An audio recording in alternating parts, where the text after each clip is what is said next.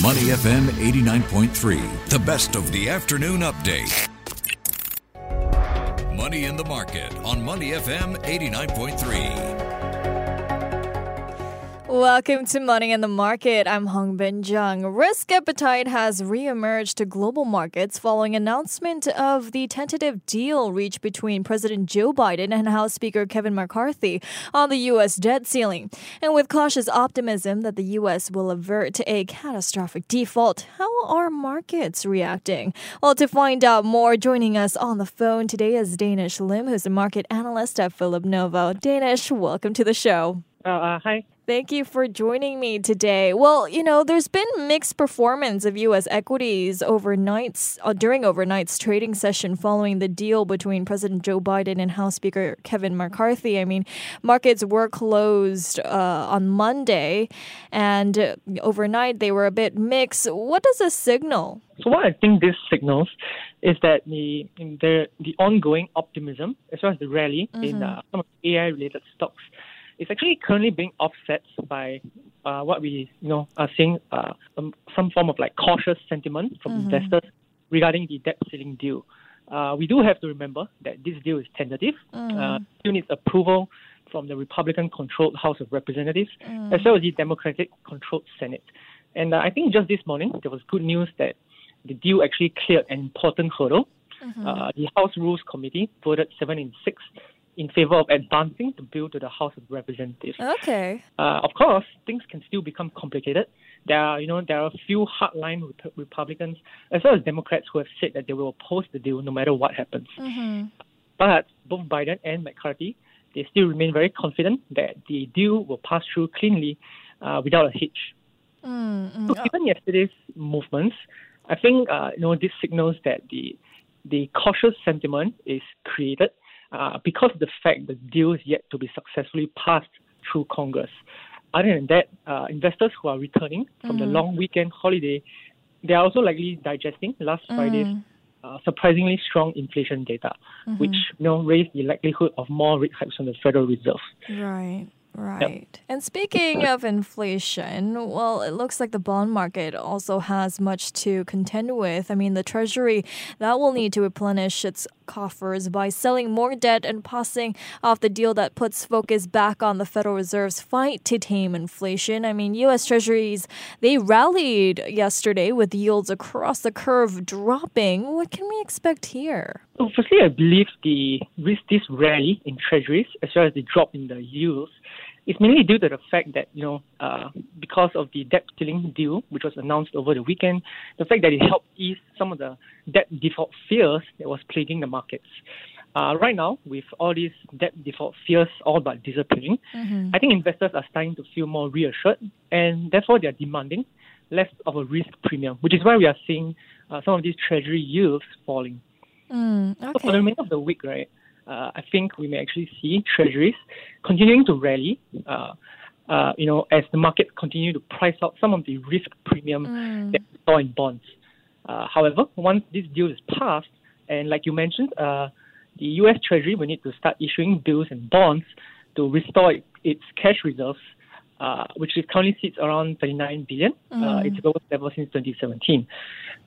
so the key thing to know here is that when the government issues treasury bills, they are essentially borrowing money from investors, and investors will be basically exchanging their cash for treasury bills, and this will reduce the amount of cash available in the market, draining liquidity from markets and potentially impacting stock market performance. Mm, so all these, as well as expectations that the Fed may hike interest rates again in June, I think we can expect to see uh, yields start to go higher in mm-hmm. the medium term uh, you know, as investors start to price out as, as the as the you know the pricing out of default risk that we're seeing right now, mm-hmm. uh, this may be offset by the upcoming bond issuance as well as potentially tighter monetary policy. Okay, okay. I mean, meanwhile, gold futures and spot price they rose while oil prices slumped. What is happening on the commodities front then? So what I think is happening is that uh, right now gold prices um, they are they're actually rising because mm-hmm. the US dollar is weakening uh, again because of the decline in treasury yields. Mm-hmm. Uh, for the month, for the month, what we are seeing is that gold futures they are down by almost two percent. Mm-hmm. Uh, uh, and this is after a rally earlier in May uh, due to the you know the fears of a U.S. default. Mm. Uh, so again, the U.S. dollar is actually very important when it comes to gold because a weaker dollar makes gold cheaper for holders of other currencies. Mm-hmm. Uh, essentially, you'll be able to buy more gold uh, when the dollar is weaker, and this will increase demand for gold and therefore lead to higher gold prices. Mm. Other than gold, for oil, you know, uh, I think today, uh, you know, the WTI crude oil futures actually fell by almost five percent, and they are trading below seventy dollars a barrel. Uh, for the year, they are down by almost fourteen percent, and there's a lot of reasons. Uh, firstly, on the demand side, it's uh, mainly, you know, it's mainly due to demand concerns uh, stemming from China's lackluster economic recovery. And that's important because China is the world's largest importer of crude oil.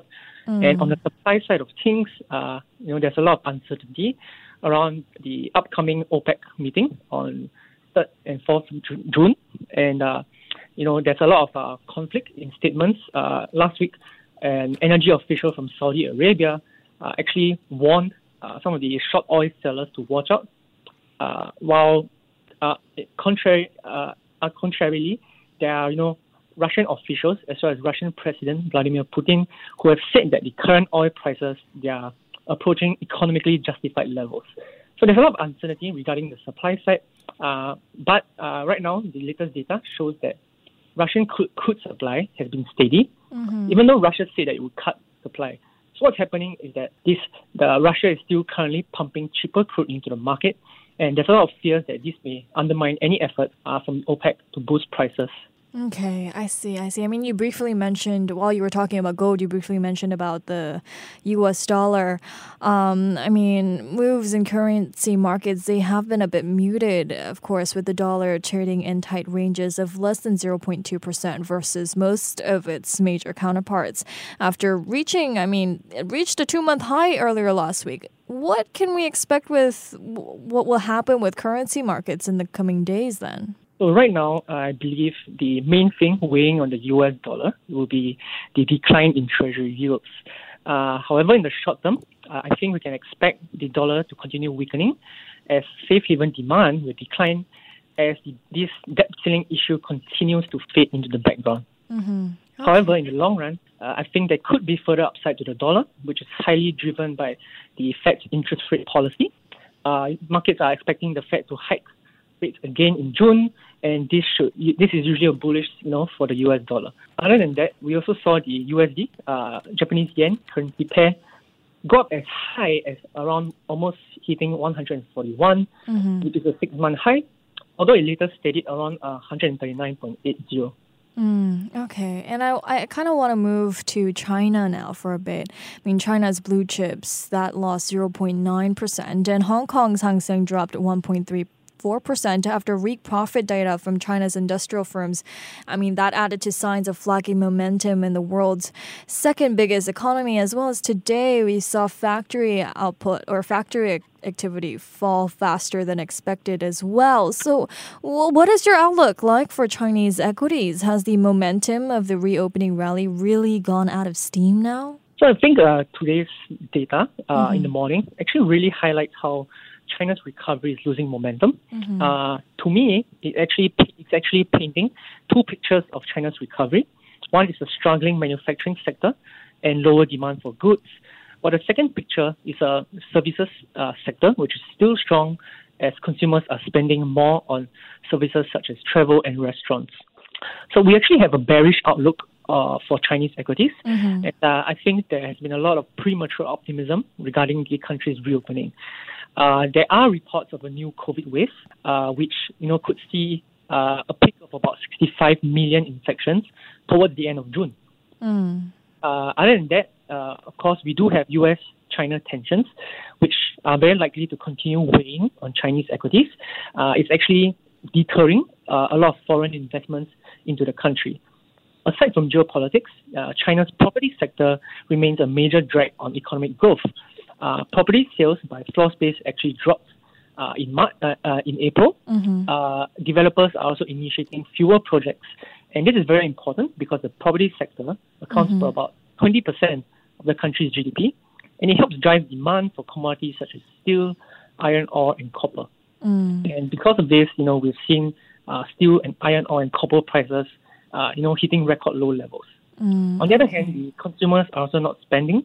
Uh, you know, they are actually uh, putting their excess savings into bonds and deposits, and they are staying far away from the stock market. Mm-hmm. So, uh, yeah, I believe, uh, you know, I do have a bearish outlook, uh, especially as investors are likely to rotate away from China into other tech-heavy markets such as China, uh, such as Korea and Taiwan, which have seen recent tailwinds from AI demand. Mm. Okay, okay. Moving away from Asia now, and uh, I want to talk about the U.S., the U.S. Fed more specifically. Core Personal Consumption Expenditure Price Index, which is the Fed's preferred inflation indicator, that rose faster than expected by 0.4% month on month back in April. I just want to dive in more into this. I mean, what do these numbers mean, and what do they mean for markets? What can we expect for the next Fed policy decision? So the core personal consumption expenditure uh, is basically a measure of the prices paid by consumers for domestic purchases of goods and services, excluding the prices of food and energy. And the main difference between the PCE and the widely used uh, consumer price index or CPI is their source of data. Uh, PCE uses data from the quarterly GDP reports, mm-hmm. as well as from uh, some of the big uh, suppliers in the market. But the CPI only uses data from household surveys. So uh, basically, you can think of it as the PCE price index has a larger scope, while the CPI has a smaller scope. Mm.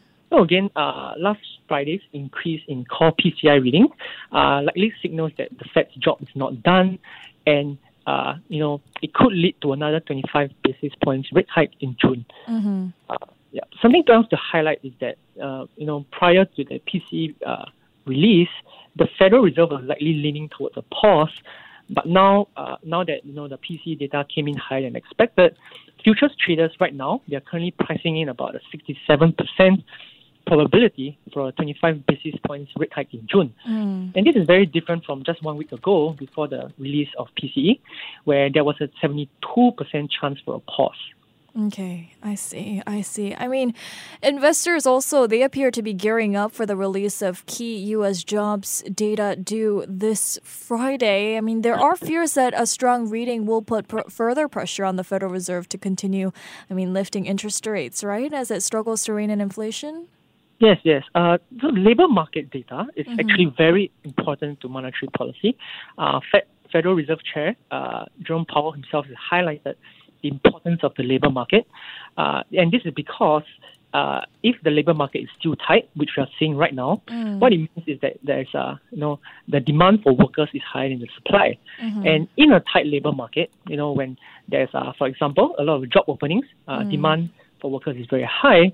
What it means is that uh, workers can have more bargaining power, which will lead to higher wages. Mm-hmm. So higher wages, in turn, will result in an increase in labor costs for businesses, and businesses will then raise prices of their goods and services to offset some of these higher labor costs.